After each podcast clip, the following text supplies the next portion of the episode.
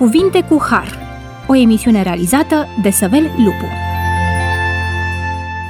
Bun venit la emisiunea Cuvinte cu Har. Stimați ascultători, vă mulțumim că ați ales din nou să ne primiți în casele dumneavoastră și să rămâneți alături de noi, alături de Radio Vocea Speranței, la emisiunea Cuvinte cu Har. Sunt Săvel Lupu și împreună cu invitații mei dorim să dezbatem de pe paginile Sfintelor Scripturi un subiect frumos și anume evenimentele finale – acele evenimente legate de revenirea Domnului și Mântuitorului nostru Isus Hristos.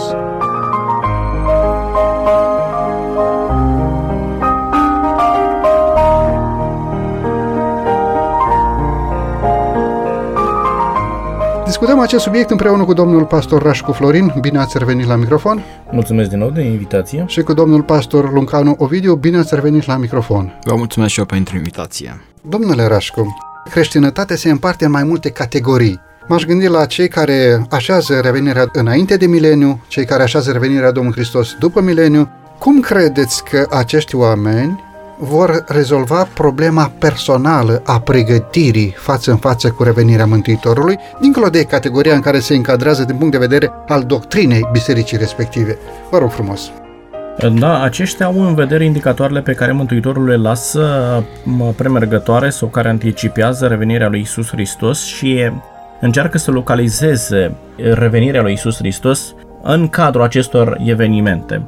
Este adevărat că este mai ușor pentru noi să ne ghidăm uh, față de revenirea lui Isus Hristos, având în vedere indicatoarele acestea, dar trebuie să fim foarte atenți unde anume plasăm revenirea lui Isus Hristos în cadrul acestor evenimente. Este vorba de o grupare de creștini, nu este vorba doar de o biserică, sunt mai multe biserici care cred că revenirea lui Isus Hristos are loc în două acte și anume este vorba despre răpire care are loc înaintea necazului celui mare, da? pentru că necazul cel mare este unul dintre indicatoare, iar după necazul cel mare vine răsplătirea lui Isus Hristos. Adică un al doilea act a revenirii lui Isus Hristos. Acestea se bazează pe câțiva termeni pe care Scriptura îi folosește atunci când vorbește despre revenirea lui Isus Hristos. Sunt vreo trei termeni în Noul Testament și vreau să-i amintesc. Se vorba despre parusia, apocalipsis sau epifania.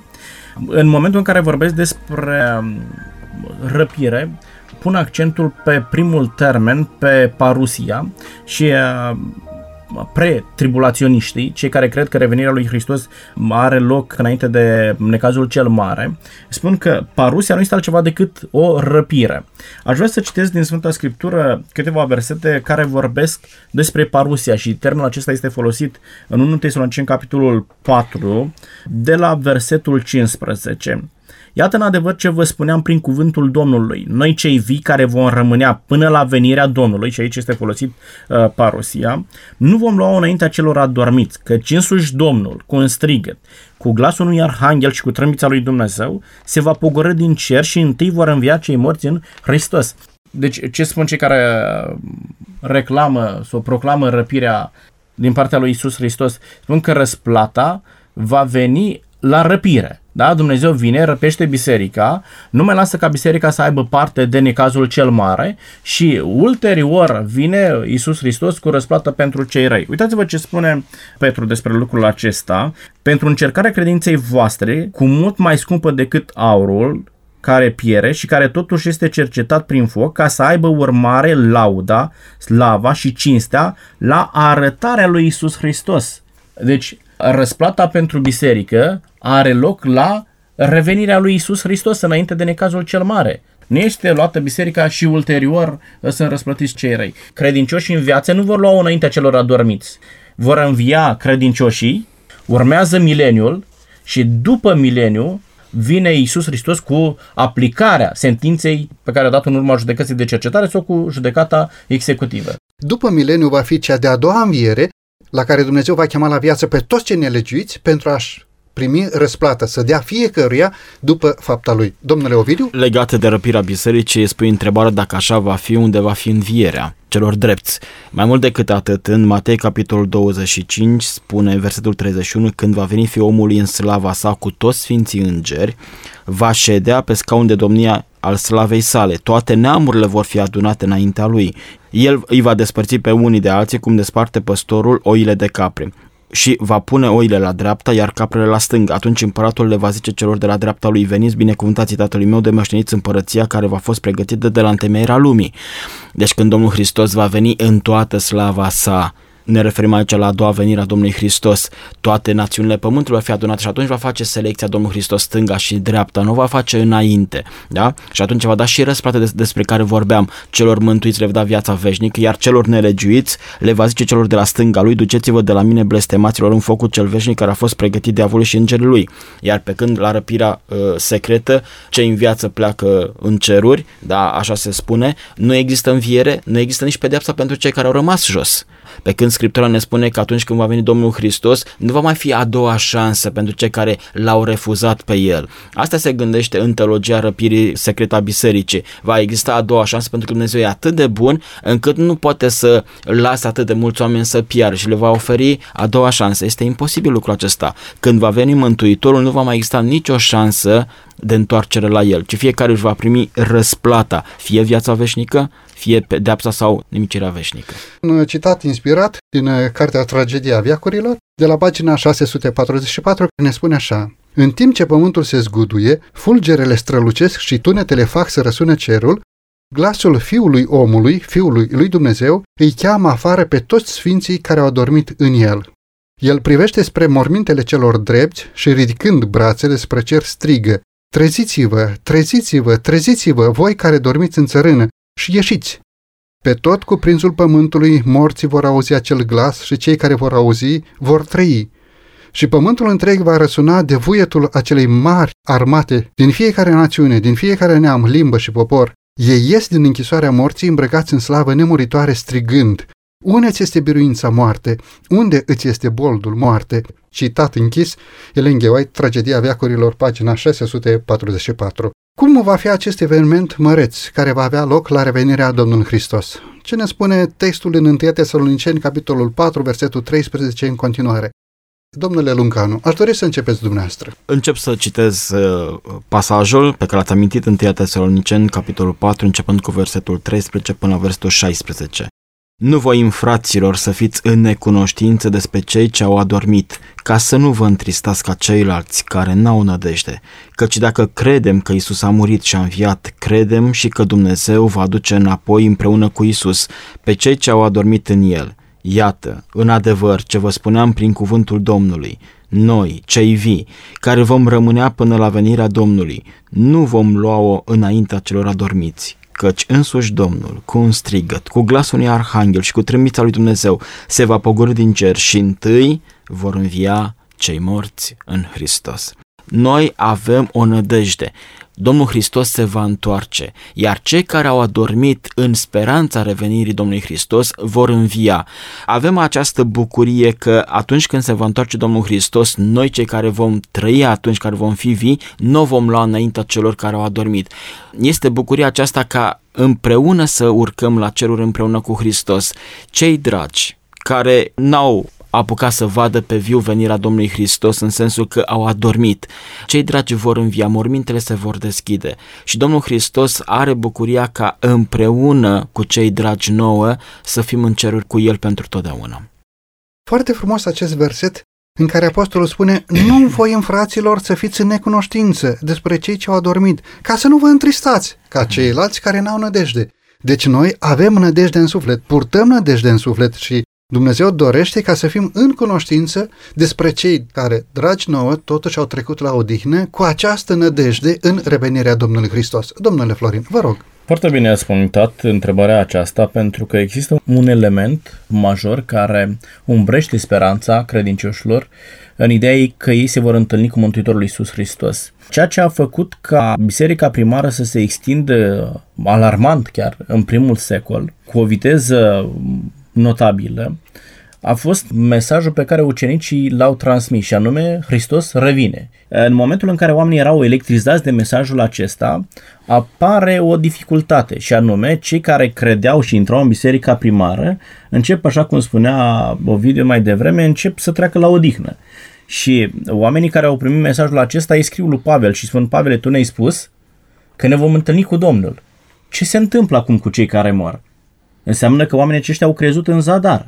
Da? Moartea umbrește speranța întâlnirii cu Isus Hristos. Și atunci Pavel le trimite scrisoarea aceasta, da, de care facem amintire un tesalonicen, și spune, eu nu voi în fraților să vă întristați ca cei care nu au nădejde. Și aici le vorbește despre minunea învierii. Da? Ei chiar dacă au adormit, pentru că și în mintea uh, celor de atunci, ca și astăzi, în momentul în care ai pus pe un om în mormânt, totul se termină acolo.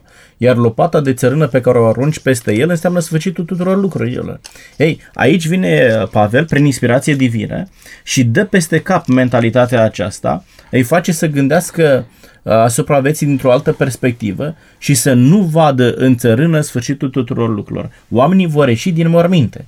Dacă Hristos a înviat, dar este foarte interesant și fac apel la ascultătorii noștri să citească acasă 1 Corinteni, capitolul 15. Dacă spunem că Hristos a înviat, cum spun unii dintre voi că nu există o înviere a morților? Dacă Hristos n-a înviat, nici noi nu înviem. Și ceea ce spunem noi și credința noastră este zădarnică.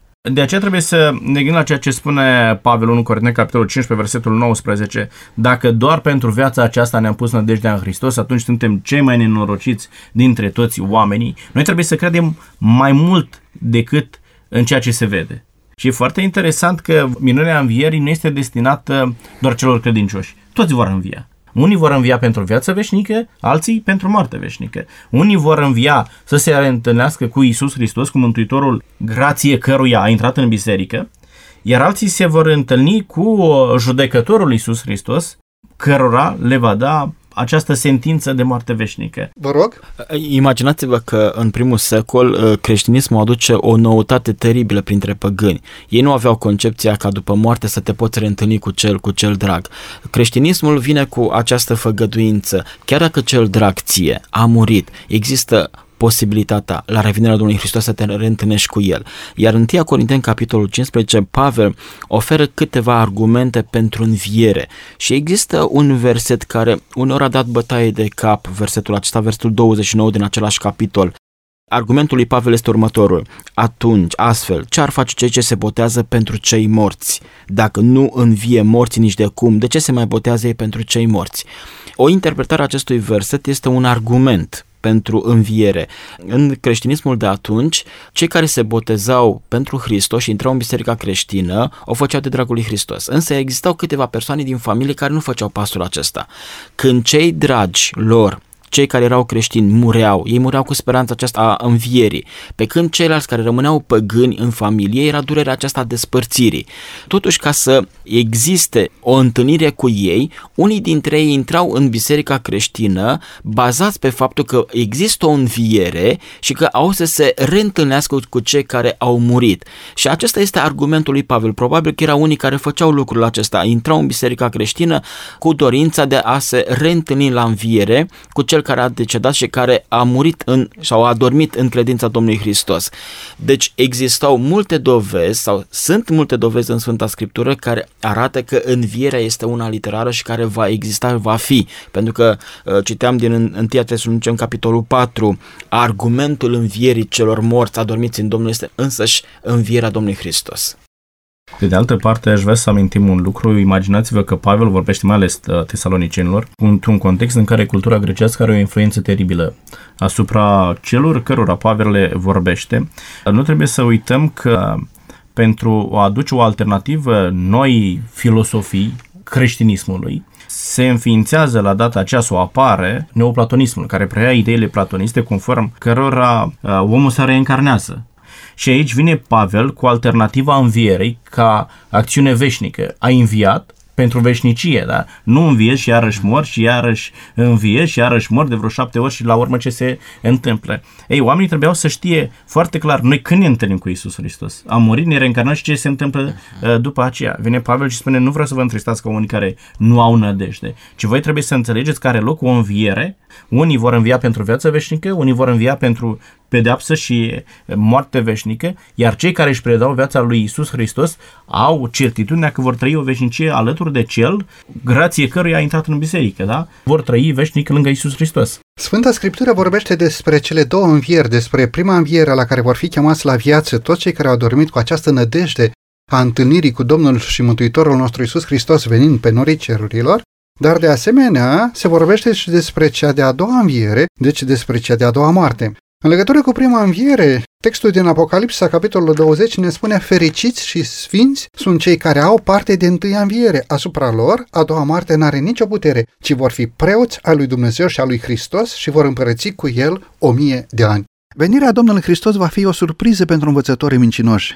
Atunci când se zice pace și liniște, atunci o prăpădenie neașteptată va veni peste ei. 1 Tesaloniceni 5 cu 3. Dumnezeu a avertizat totdeauna oamenii asupra judecăților care trebuiau să vină. Cei care credeau în soliile lui pentru vremea aceea și puneau în practică credința lor, în ascultare de poruncile lui Dumnezeu, scăpau de judecățile care cădeau asupra celor neascultători și necredincioși. Vedeți, lui Noe i s-a spus, intră în corabie tu și casa ta, că te-am văzut fără prihană înaintea mea. Noe a ascultat și a fost salvat. De asemenea, lui Lot i s-a trimis vestea, sculați-vă și ieșiți din locul acesta, căci Domnul are să nimicească cetatea. Geneza 7 cu 1 și 19 cu 14. Lot s-a lăsat ocrotit de trimișii cerului și a fost salvat. Tot astfel a fost dat și ucenicilor un avertisment despre distrugerea Ierusalimului. Acei care au căutat să vadă semnul perzării au fugit din cetate și au scăpat de distrugere. Tot așa și nouă astăzi ne se dă o avertizare despre a doua venire a Domnului Hristos. Toți aceia care au seamă la această avertizare vor fi salvați. Iată de ce discutăm astăzi despre evenimentele legate de revenirea Domnului Hristos. Pentru că nu știm timpul exact al venirii lui, ni se dă sfatul să priveghem. Ferice de robe aceea pe care stăpânul îi va găsi veghind la venirea sa. Luca 12 cu 37. Așteptarea venirii lui Hristos are ca scop să facă pe oameni să se teamă de Dumnezeu și de judecățile lui asupra celor neascultători. Ea trebuie să le deschidă ochii față de păcatul cel mare ale pădării darurilor milei sale. Aceia care veghează în vederea venirii Domnului Hristos își curăță sufletele, dând ascultare de adevăr și printr-o activitate plină de zel onorează pe Dumnezeu. Pentru că știu că Domnul este la ușă, zelul lor este înviorat și colaborează cu puterile cerești în lucrarea pentru salvarea sufletelor. Aceștia sunt slujitorii credincioși și înțelepți al lui Dumnezeu, care dau celor din casa Domnului partea lor de hrană la timpul cuvenit, Luca 12 cu 42. Ei vestesc adevărul care era de folos în vremea aceea. După cum Enoch, noi, Avram și Moise, au vestit fiecare adevărul pentru vremea lor, tot astfel și slujitorii lui Hristos dau acum o avertizare deosebită pentru generația lor. E timpul să luăm aici o scurtă pauză muzicală, după care ne vom întoarce la microfoanele emisiunii Cuvinte cu Har.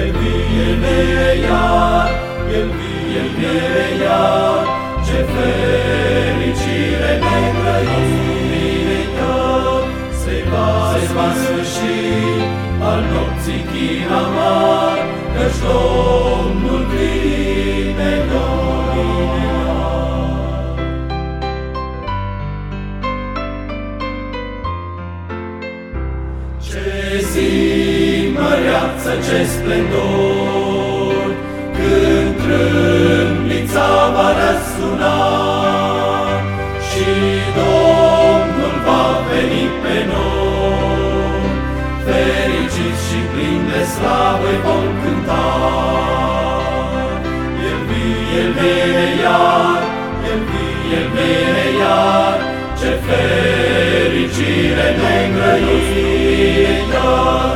Se va, se va sfârși al nopții china mari, căci Domnul vine, Domnul vine iar. El vine, El vine iar, El vine, El vine iar, ce fericire ne grăit iar. Se va, se va sfârși al nopții china mari, căci Domnul vine, Domnul vine iar. După această frumoasă pauză muzicală ne-am întors la microfoanele emisiunii Cuvinte cu Har. Discutăm astăzi împreună cu domnul pastor Luncanu Ovidiu și cu domnul pastor Rașcu Florin. Subiectul frumos legat de revenirea Domnului Hristos și anume evenimentele finale care vor avea loc chiar înainte de revenirea Mântuitorului.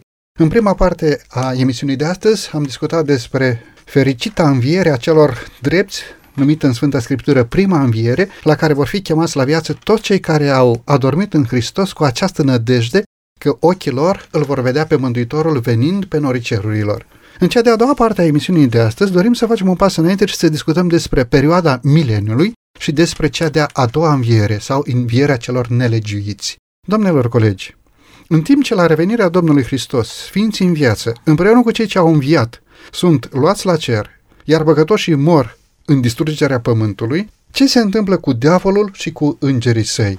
Domnule Ovidiu. Vă citesc frumos. din Cartea Apocalipsa, capitolul 20, primele trei versete. Apoi am văzut pogorându-se din cer un înger care ținea în mână cheia adâncului și un lanț mare. El a pus mâna pe balaur, pe șarpele cel vechi, care este diavolul și satana, și l-a legat pentru o mie de ani. L-a aruncat în adânc, l-a închis acolo și a pecetuit intrarea deasupra lui ca să nu mai înșele neamurile, până se vor împlini cei o mie de ani. După aceea trebuie să fie deslegat pentru puțină vreme. Textul este destul de clar aici. Atunci când Domnul Hristos se va întoarce, așa cum ați amintit, cei sfinți vor fi luați la cer împreună cu Hristos, cei care vor fi în viață, dar cei care nu au acceptat o relație cu Hristos, pentru că Hristos va veni în slavă, nu va veni cum a fost prima venire în umilință, ci în toată slava Tatălui Său, toată slava sa, înseamnă că cei nelegiuiți nu li s-a transformat nimic, trupul lor este la fel de păcătos, iar slava lui Hristos îi va nimici. Cei sfinți sunt luați la cer, cei păcătoși care rămân sunt nimiciți, așa că nu va mai fi nicio ființă umană, niciun om nu va mai fi pe pământ în perioada aceasta. Singurii care rămân pe pământ este diavolul și îngerii lui. Scriptura ne spune că un înger a coborât din ceruri și l-a legat.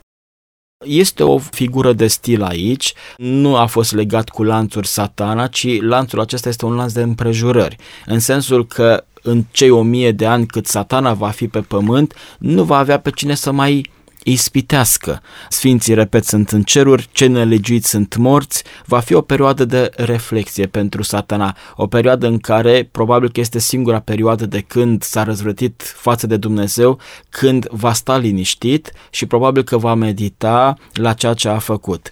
Asta va fi activitatea celui rău și va fi doar pe pământul acesta, îi va fi limitată, spunem așa, mersul nu va pleca pe o altă planetă sau va merge prin univers, ci o mie de ani va sta numai pe pământ împreună cu îngerii lui. În sensul că legarea satanei nu se va petrece în mod fizic de către Dumnezeu prin îngerii cei buni care au rămas credincioși, ci exact cum spuneați, printr-un lanț de împrejurări în care accesul lui va fi strict limitat doar la acest pământ, un pământ de altfel distrus prin plăcile finale care vor precede revenirea Domnului Hristos și în această direcție diavolul nu va mai avea pe cine să înșele pentru că cei nelegiuiți vor fi în mormânt, nimiciți de arătarea slavei Domnului nostru, iar activitatea lui va fi redusă la zero. Probabil că între îngerii cei rei vor fi dispute destul de amarnice, probabil că vor fi reproșuri foarte amare, pentru că satana și îngerii lui vor fi legați împreună în mii de ani pe pământul acesta. Ce se întâmplă în cer în timpul acestei mii de ani? Am văzut pe pământ evenimentele care au loc în timpul mileniului, ce se întâmplă în cer în perioada de o mie de ani. Domnule Florin. E o priveliște mai frumoasă decât ceea ce se întâmplă pe pământ, da? În timp ce pe pământ se declanșează haosul, da? Totul este pustiu, satana este în imposibilitatea de a mai amăgi pe cineva. Mergem în Împărăția lui Dumnezeu, o atmosferă descrisă de Apocalips, capitolul 20, versetul 4, care ne spune și am văzut niște scaune de domnie și celor ce au șezut pe ele li s-a dat judecata. Și am văzut sufletele celor ce li se tăiase capul din pricina mărturiei lui Isus și din pricina cuvântului lui, Dumnezeu, și ale celor ce nu se închinaseră fearei și coanei ei și nu primiseră semnul ei pe frunte și pe mână. Ei au înviat și au împărățit cu Hristos o mie de ani. Aici îi găsim pe biruitori. Cei care au trecut prin uh, suferința acestui pământ, au trecut prin necazul cel mare, au depășit toate aceste ostilități întâlnite pe pământul acesta, au rămas credincioși lui Dumnezeu și prin sângele mielului sunt victorioși, ajung în împărăția lui Dumnezeu. Este foarte interesant, spune prima parte a versetului 4, lor li s-a dat judecata. Este acea judecată în care ei verifică sentința pe care Dumnezeu a dat-o în dreptul credincioșilor și în dreptul necredincioșilor. Pentru că aș vrea să ne imaginăm un lucru. Ajungi în împărăția lui Dumnezeu și îți dai seama că acolo nu sunt unii dragi din familia ta. Sau sunt unii la care nu te așteptai acolo. Și ca și om care ai fost interesat să afli adevărul, să afli binele, să afli dreptatea, îl vei întreba pe Dumnezeu, Doamne, dar de ce se întâmplă lucrurile acestea? Și atunci Dumnezeu pune la dispoziția noastră dosarele, da, judecății de cercetare și ne arată felul în care au uh, decurs toate etapele judecății. E momentul în care credincioșii se vor uita aici și vor spune, Doamne, drepte și adevărate sunt căile tale. Domnilor colegi, aici intervine o întrebare, și anume, la acel moment, pentru noi acum în viitor, Sfinții vor fi cu Dumnezeu în Sfânta Cetate pentru o mie de ani. Cei nelegiuiți vor fi decedați la acea dată, iar satana va fi legat printr-un lanț al evenimentelor de istoria pământului nostru. Neavând pe cine să înșele, el va fi în sens figurat legat de acest loc în care și-a făcut lucrarea timp de mai multe mii de ani. Deci, dacă sfinții vor fi în cer, iar cei nelegiuiți vor fi în mormânt, ce rost mai are judecata? Ce fel de judecată se va petrece în timpul celor o mie de ani? Cine va judeca și pe cine va judeca și de ce această judecată? Dacă oricum nimeni din cer nu se va mai întoarce pentru a fi trimis în limbaj popular în iad, în pierzare veșnică de la fața lui Dumnezeu, în focul cel veșnic pregătit diavolului și îngerilor lui și nimeni din cei care la momentul acela vor fi sub țărâna pământului, datorită faptului că au trăit o viață de nelegiuire, nu vor mai putea să fie în împărăția cerurilor. Domnilor, ce se va judeca atunci? De ce? Cine și pe cine va judeca? Vreau să întăresc ceea ce spunea colegul meu Florin, 1 Corinteni, capitolul 6, versetul 2, nu știți că sfinții vor judeca lumea și dacă lumea va fi judecată de voi, sunteți voi nevrenici să judecați lucruri de foarte mică însemnătate, spune Apostolul Pavel. E adevărat, judecata a avut loc până la venirea Domnului Hristos. Sentința judecății odată cu venirea Domnului Hristos. Însă, atunci când voi fi în ceruri și cum spunea și colegul meu Florin, când voi fi sus în ceruri, eu n-am avut toate datele. Sunt întrebări în mintea mea. Nu voi judeca în sensul că voi da verdicte, ci va fi o judecată în sensul că se va clarifica în mintea mea anumite lucruri. Verdictul a fost dat eu voi fi sus în ceruri, eu n-am avut acces la toate datele, eu am cunoscut numai ceea ce este la suprafață, n-am știut ceea ce este și înăuntrul omului, da? Și Scriptura ne spune că în dreptul fiecărui om există o carte, da? Și acolo în cartea aceea sunt scrise fiecare cuvânt pe care a, a fost rostit, fiecare motivație. Și în ceruri, în cei o mie de ani, Domnul Hristos, în dreptul fiecare persoane care nu va fi acolo sau care poate va fi acolo, va deschide cartea vieții și ne va explica tuturor care au fost motivele pentru care Mântuitorul a luat o decizie, fie veșnicia, fie pierderea veșnică. Deci nu va fi o judecată cu niște rezultate, ci doar pentru clarificarea în inima noastră ca să nu existe niciun dubiu în veșnicie, undeva în mintea vreunui mântuit, domnule, poate că celălalt ar fi trebuit totuși să fie mântuit sau nu știu ce altceva, ca să nu existe nicio urmă de îndoială reală. De aceea Dumnezeu vrea să clarifice în cei o mie de ani de ce a luat o decizie în dreptul unora sau celorlalți. E vorba de o transparență a modului de lucru al lui Dumnezeu. Există o judecată în care se dă sentințe și vorba de judecată de cercetare. E un timp de confirmare a verdictelor pe care Dumnezeu le-a dat în perioada judecății mileniale și este judecata de executare după ce are loc după mileniu în care Dumnezeu aplică pedeapsa celor necredincioși. Iertați-mă pentru intervenție. La venirea Domnului Hristos, la a doua venire, Domnul Hristos ar fi putut să inimicească pe cei răi definitiv. Și pe satana și pe îngerii lui, plus oamenii care s-au alăturat celui rău. Dar Dumnezeu n-a făcut lucrul acesta, ci a dorit, înainte ca această sentință să fie pusă în aplicație, cei mântuiți să fie convinși pe deplin de acțiunile lui Dumnezeu, ca să nu existe, repet, vreodată în viitor, în veșnicie, ci să aibă încredere de plină în, în acțiunea lui Dumnezeu. Îmi place versetul pe care dumneavoastră l-ați enunțat, și anume 1 Corinteni 6 cu 2 și 3, pentru că în versetul respectiv este și o frază pe care aș dori să o comentăm un pic. Nu știți că noi vom judeca pe îngeri? E clar că nu vom judeca pe îngerii cei buni. E clar că vom judeca pe îngerii cei răi. Și probabil că în acea perioadă, în acel timp, în perioada celor o mie de ani, vom constata că pedeapsa care Dumnezeu a hotărât-o pentru acești îngeri răi este o pedeapsă dreaptă, este o pedeapsă meritată și această pedeapsă îndreptățește caracterul Domnului Hristos, de asemenea îndreptățește și legea pe care satana și îngerii lui și-au permis să o sfideze. Și apoi au ispitit și pe oameni să sfideze această lege divină, să calce în picioare perceptele legii lui Dumnezeu. Vă rog, domnul Ovidiu. Imaginați-vă că noi acum, pe baza Scripturii și a ceea ce cunoaștem revelat, cunoaștem foarte puțin ce s-a întâmplat în cerul și legat de răzvrătirea celui rău și cu a îngerilor săi.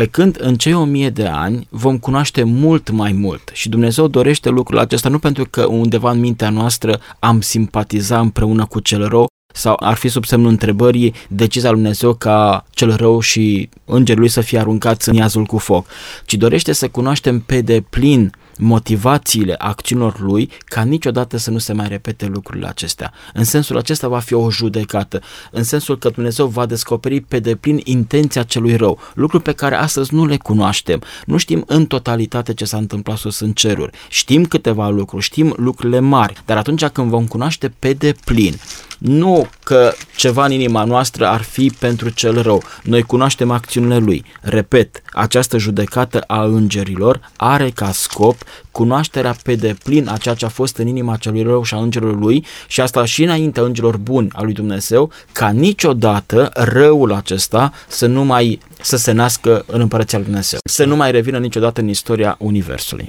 Credința celor care ajung în împărăția lui Dumnezeu este definită de Evrei, verset, capitolul 11, versetul 1. Și spune, credința este o încredere neclintită în lucrurile nădăjduite, o puternică încredințare despre lucrurile care nu se văd.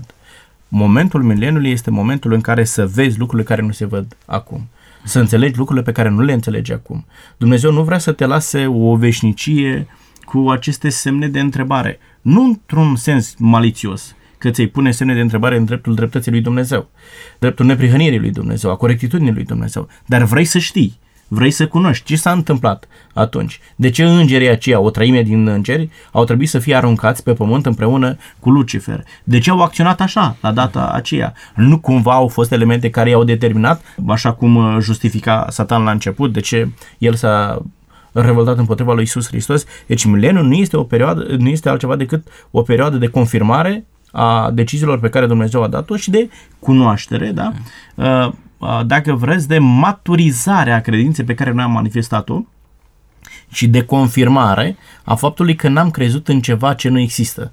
Da? Am crezut în, în anumite lucruri care există, doar că pe pământul acesta n-a fost momentul în care să le aflăm. Le aflăm în momentul în care ajungem în împărăția lui Dumnezeu și putem să avem imaginea de ansamblu și față de binele pe care Dumnezeu l-a făcut și față de răul căruia Dumnezeu i-a pus capăt.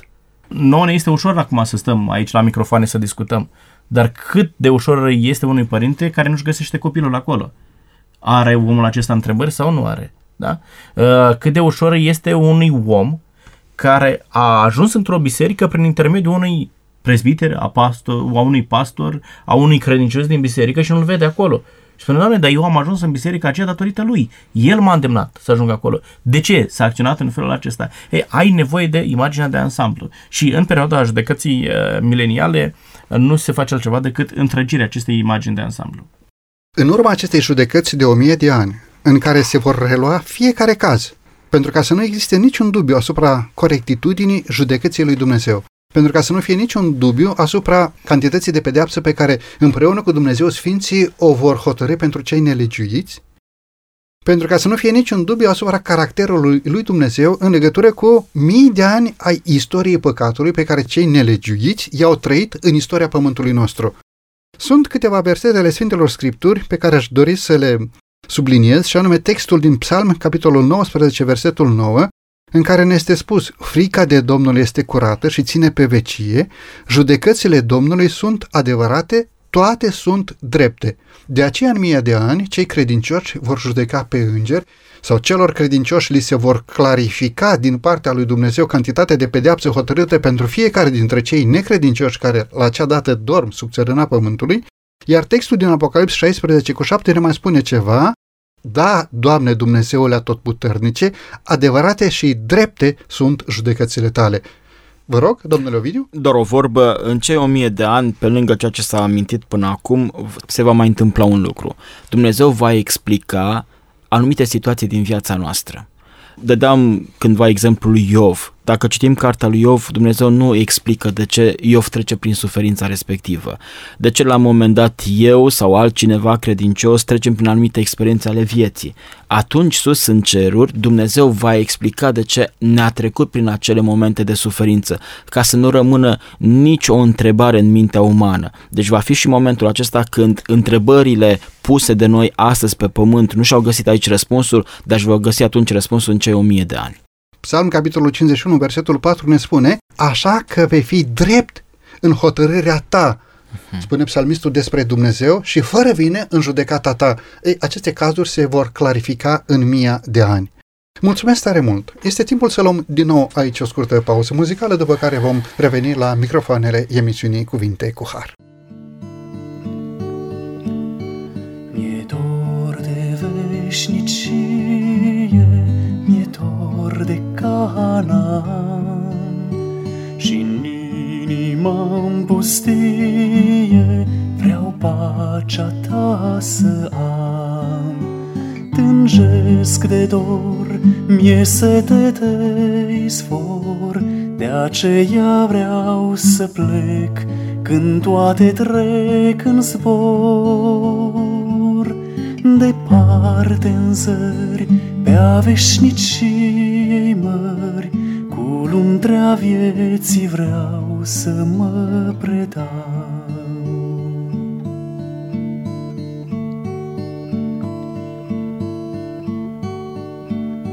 N-am patrie sub soare cât sunt pe acest pământ, Povara mea e mare și vreau să port cântând.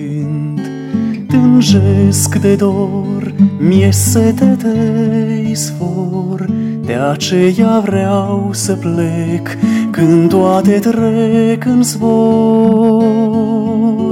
Departe în zări, pe a veșniciei mări, cu lundrea vieții vreau să mă predau.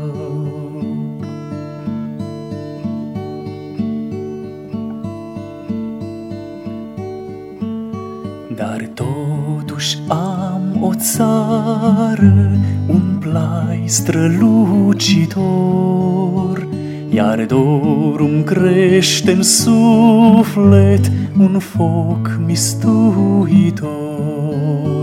Tânjesc de dor, mie sete de izvor, De aceea vreau să plec când toate trec în spor.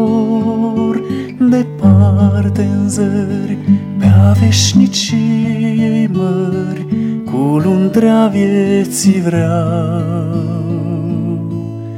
să mă predau.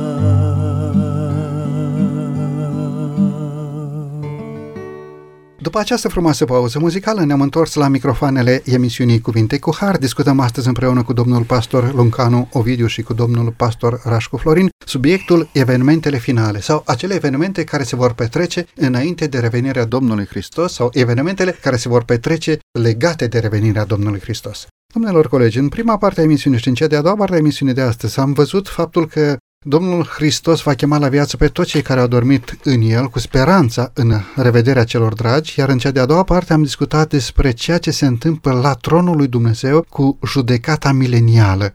În cea de-a treia parte a emisiunii de astăzi, aș dori să ne întoarcem un pic spre istoria pământului nostru, spre cele ce se vor petrece pe pământ și vreau să vă întreb, în ce stare va fi pământul în timpul celor o mie de ani? Domnule Rașu, ce se va petrece pe pământ? Va fi într-o stare deplorabilă pământul la momentul acela, în o stare de care nu am vrea să aibă parte niciunul dintre noi. A descrie Ieremia fidel situația de pe pământ la data aceea, Ieremia capitolul 4, versetele 23 și 24. Mă uit la pământ și iată că este pustiu și gol. Mă uit la ceruri și lumina lor a pierit. Mă uit la munți și iată că sunt zguduiți și toate dealurile se clatină. Mă uit și iată că nu este niciun om și toate păsările cerurilor au fugit. Nu mai este nimic la data aceea pe pământ. Totul este pustit, totul dispare din ceea ce este la momentul de față pentru ca Dumnezeu să poată reface un pământ în care să locuiască neprihăniții retragerea harului lui Dumnezeu de pe pământ, odată cu încheierea harului și odată cu evenimentele legate de revenirea Domnului Hristos, vor aduce pământul într-o stare exact cum spuneați ca dinainte de creație. Mulțumesc tare mult! Domnule Ovidiu, ce se va întâmpla după scurgerea celor o mie de ani în legătură cu satana, cu cei morți, în legătură cu pregătirile care ei le vor face pentru ultima răbufnire finală a războiului final de pe pământul acesta? Sunt câteva evenimente care se vor desfășura după cei o mie de ani. În primul și în primul rând vă citesc din Apocalipsa 20 cu versetul 5, cei morți n-au înviat până când nu s-au sfârșit cei o mie de ani. Cine sunt cei care vor învia după cei o mie de ani? Cei nelegiuiți cei care nu au avut parte de prima înviere atunci când Domnul Hristos s-a întors și cei care au murit, care erau atunci în viață și au murit de slava Domnului Isus Hristos. Ei vor învia. Din nefericire va fi o mulțime destul de mare, spune Sfânta Scriptură. Un al doilea lucru care se va întâmpla după cei o mie de ani este că satana va fi deslegat. Dacă am amintit că legarea înseamnă că nu va mai putea înșela pe cineva, prin învierea acestor nelegiuiți, el va avea din nou șansa să înșele. Asta înseamnă deslegarea lui. El va încerca să preia controlul acestei mulțimi ca să facă un lucru. Care lucru? Al treilea eveniment care se va întâmpla după o mie de ani, cetatea cea sfântă se va coborâ aproape de pământ. Când satana va vedea cetatea aceasta, își va dori ca să o cucerească. Așa că va impulsiona și va încerca să conducă această mulțime de nelegiuiți înviați în a cuceri cetatea lui Hristos. Și ultimul eveniment este focul din cerul care îi va mistui, îi va nimici pe cei nelegiuiți, inclusiv pe satana și îngerii lui, pentru totdeauna. Acestea sunt evenimentele care vor fi după mileniu. Apoi, după ce va fi nimicit păcatul împreună cu cel care a fost inițiatorul păcatului și a celor care l-au urmat pe el, pământul va arde și Dumnezeu, potrivit cărții Apocalipsa, capitolul 21, va face un pământ nou și un cer nou pentru cei mântuiți.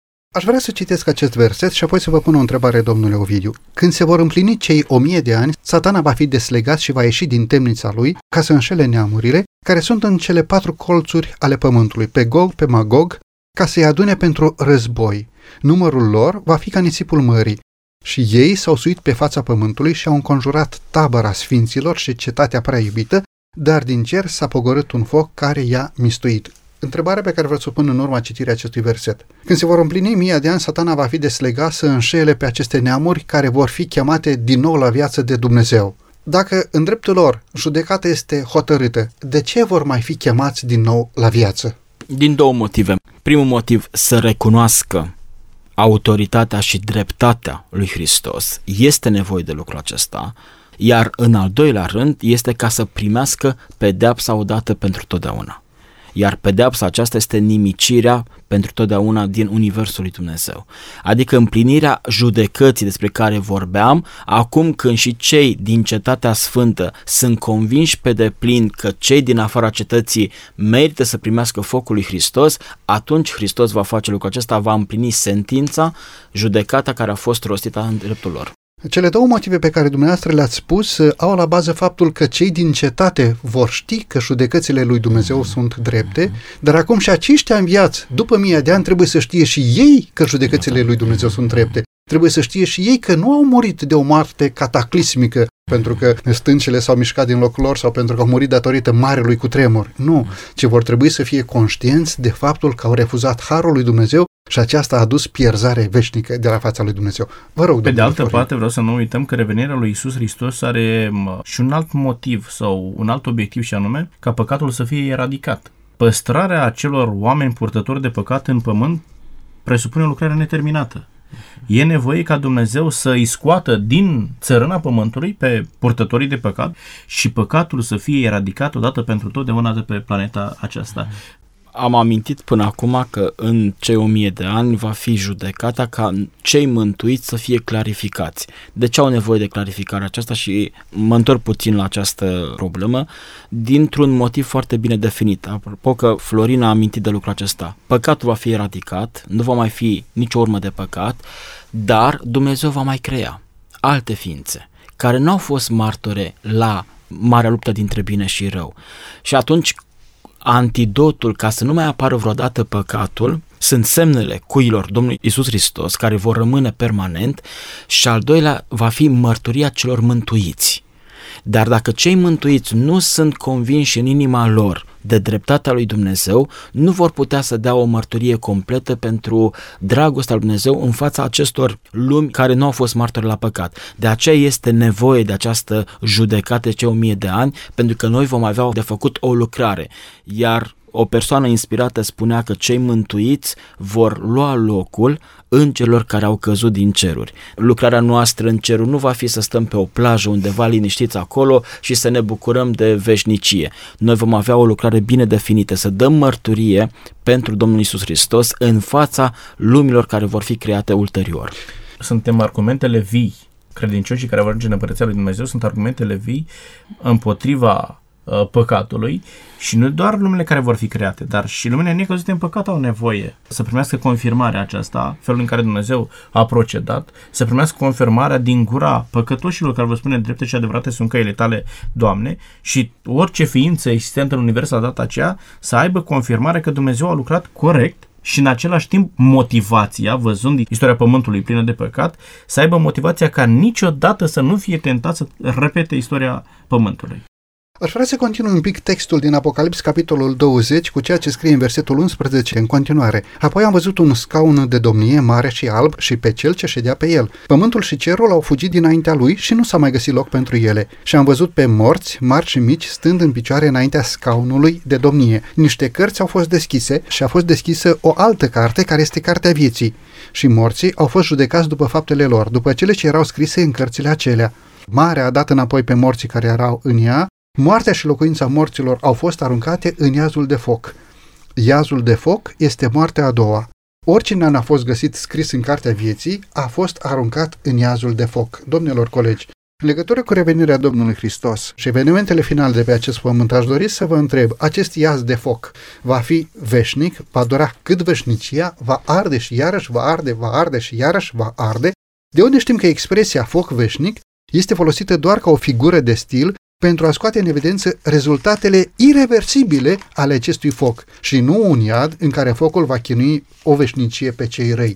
De unde știm că acest foc nu va arde atâta timp cât va fi foc de la Dumnezeu din cer ca să mistuie istoria păcatului și de unde știm că acest foc nu va fi veșnic. Domnule Rașcu, vă rog pe Nu, focul va fi veșnic, dar nu ca și durată în timp, ci ca efect. Focul acesta aduce o pedeapsă veșnică pentru necredincioși totul se termină acolo. De unde știu că nu are durată veșnică? Păi mă uit în Apocalips, capitolul 21, versetul 4, care descrie starea lucrurilor după mileniu și ceea ce se întâmplă în univers la data aceea și pe uh, pământul acesta. Apocalips, capitolul 21, versetul 4 spune, El va șterge orice lacrimă din ochii lor și moarte nu va mai fi, nu va mai fi nici tânguire, nici țipă, nici durere. Dacă cineva îmi poate spune că în mijlocul acelui foc în care există oameni care se chinuiesc și ard acolo, dacă îmi poate spune că nu există durere, nu există țipăt, nu există suferință, pot să cred în uh, durata veșnică a focului. Dar atâta timp cât Dumnezeu spune că nu va mai exista lacrimă în ochii lor, nu va mai exista durere, lucrul acesta nu-mi permite să cred că durata acelui foc este veșnică. Doctrina focului veșnic nu este altceva decât un paravan al doctrinii nemuririi sufletului. Aș dori să întăresc ce spunea colegul meu din Iuda, Evanghelia după Iuda, versetul 7. Tot așa Sodoma și Gomora și cetățile din prejurul lor, care se dăduseră ca și ele la curvie și au poftit după trupul altuia, ne stau înainte ca o pildă, suferind pedeapsa unui foc veșnic. Pe vremea lui Iuda, când el scria cuvintele acestea, Sodoma și Gomora, imaginați-vă că nu ardeau în continuu, da? ci consecința este veșnică. Aș dori să ne apropiem de încheierea emisiunii de astăzi cu o anumită întrebare. Avem textul din a doua Petru 3 cu 10 și apoi textul din Matei, capitolul 24. Ziua Domnului însă va veni ca un hoț. În ziua aceea cerurile vor trece cu trosnet și trupurile cerești se vor topi de mare căldură și pământul cu tot ce este pe el va arde. Dat fiind faptul că ziua Domnului va veni ca un hoț și pământul cu tot ce este pe el va arde, ce pregătire trebuie să facem în vederea acestui eveniment? Ce ar trebui să facă oamenii și ce pregătire trebuie să facem noi în vederea acestui mare eveniment care se va întâmpla chiar pe pământul nostru? Versetul 11 spune mai departe din același capitol ce fel de oameni ar trebui să fiți voi printr-o purtare sfântă și evlavioasă, așteptând și grăbind venirea zilei lui Dumnezeu. E adevărat, venirea lui Hristos este aproape și este o certitudine chiar dacă unii dintre noi vrem să o credem sau nu. Domnul Hristos nu a pus accent pe momentul venirii, când va veni și nici noi n-ar trebui să punem atât de mult accentul când va veni Hristos, ci accentul cade de multe ori pe pregătirea noastră. Vegheați și pregătiți-vă pentru venirea Domnului Hristos. Cred din toată inima că pentru a fi pregătit pentru venirea Domnului Hristos, este să avem o relație cu Domnul Hristos, să-L cunoaștem mai bine pe Mântuitorul, să citesc mai mult din Sfânta Scriptură, să mă rog mai mult, să am o relație vie cu El, să fie experiența mea personală. Atunci, cum spunea Apostolul Pavel în Galaten 2 cu 22, am fost răstignit împreună cu Hristos și trăiesc, dar nu mai trăiesc eu, ci Hristos trăiește în mine. Experiența aceasta să fie, să am această relație frumoasă, pentru că atunci când Hristos se va întoarce, să am bucuria să-L pot vedea față către față. Mulțumesc, domnule Florin. Sunt cuvintele Mântuitorului din Luca, capitolul 12, versetul 35. Mijlocul să vă fie încins și făcliile aprinse. Să fiți ca niște oameni care așteaptă pe stăpânul lor să se întoarcă de la nuntă, ca să-i deschidă îndată când va veni și va bate la ușă. Da? Sunt fi într-o permanentă așteptare. În alt context, Mântuitorul spunea, vegheați și rugați-vă. O comuniune permanentă cu Dumnezeu va face ca mintea noastră, caracterul nostru să fie pregătită, revenirea lui Hristos să constituie împlinirea așteptărilor noastre, să fie bucuria pentru care am trăit pe pământul acesta. Domnilor colegi, vă mulțumesc tare mult pentru gândurile frumoase pe care astăzi le-am împărtășit unii cu alții în legătură cu evenimentele finale legate de revenirea Domnului și Mântuitorului nostru Isus Hristos. Domnule Rașcu, vă mulțumesc tare mult! Eu vă mulțumesc tare mult pentru invitație. Domnule Luncanu, vă mulțumesc tare mult. M-am simțit onorat uh, la această emisiune. Aș dori să continui cu o mică observație. Semnele timpului sunt de rău augur.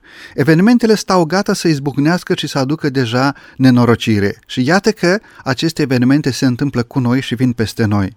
Spiritul lui Dumnezeu se retrage de pe pământ și nenorociri după nenorociri vin atât pe apă cât și pe uscat au loc furtuni mari, au loc cu tremure de pământ, incendii, înnecuri, crime de tot felul.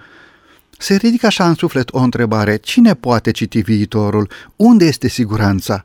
Domnilor, colegi și stimați ascultători, siguranța nu este în nimic din cele pământești sau omenești. Siguranța este în cuvântul lui Dumnezeu. Oamenii se grupează rapid sub steagul pe care și l-au ales. Pe de o parte, sunt oameni care cu neliniște așteaptă, priveghează și lucrează pentru arătarea Domnului nostru. De partea cealaltă, alții se aliniază sub conducerea primului mare apostat. Puțini sunt aceia care cred din toată inima și din tot sufletul că avem de evitat un iad și avem de câștigat un cer. Criza se furișează chiar asupra noastră. Vedeți, în timp ce soarele strălucește pe cer, trecând pe căile lui obișnuite, și cerurile încă mai arată slava lui Dumnezeu, în timp ce oamenii încă mai mănâncă și beau, în timp ce sădesc și zidesc și în timp ce dau în căsătorie și iau în căsătorie, în timp ce negustorii încă cumpără și vând, în timp ce oamenii se aruncă unii asupra altora luptându-se pentru locul cel mai de frunte, în timp ce iubitorii de plăceri încă se mai adună grămadă la teatre, la curse de cai, la jocuri de noroc, Dumnezeu desfășoară evenimentele finale de împlinire a istoriei acestei lumi. Stimați ascultători, să luăm aminte la aceste evenimente finale. Cu o solemnitate înfricoșătoare se aud de-a lungul veacurilor cuvintele de avertizare ale Domnului nostru rostite pe muntele măslinilor.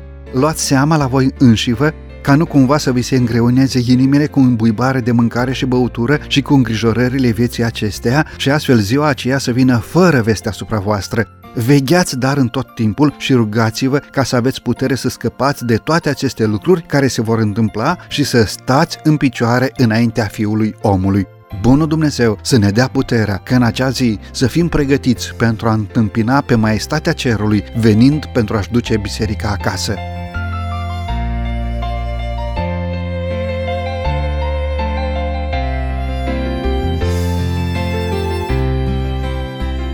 Stimați ascultători, vă mulțumesc că timp de 50 de minute ne-ați primit din nou în casa dumneavoastră. Binecuvântarea lui Dumnezeu să fie peste dumneavoastră și peste familia dumneavoastră.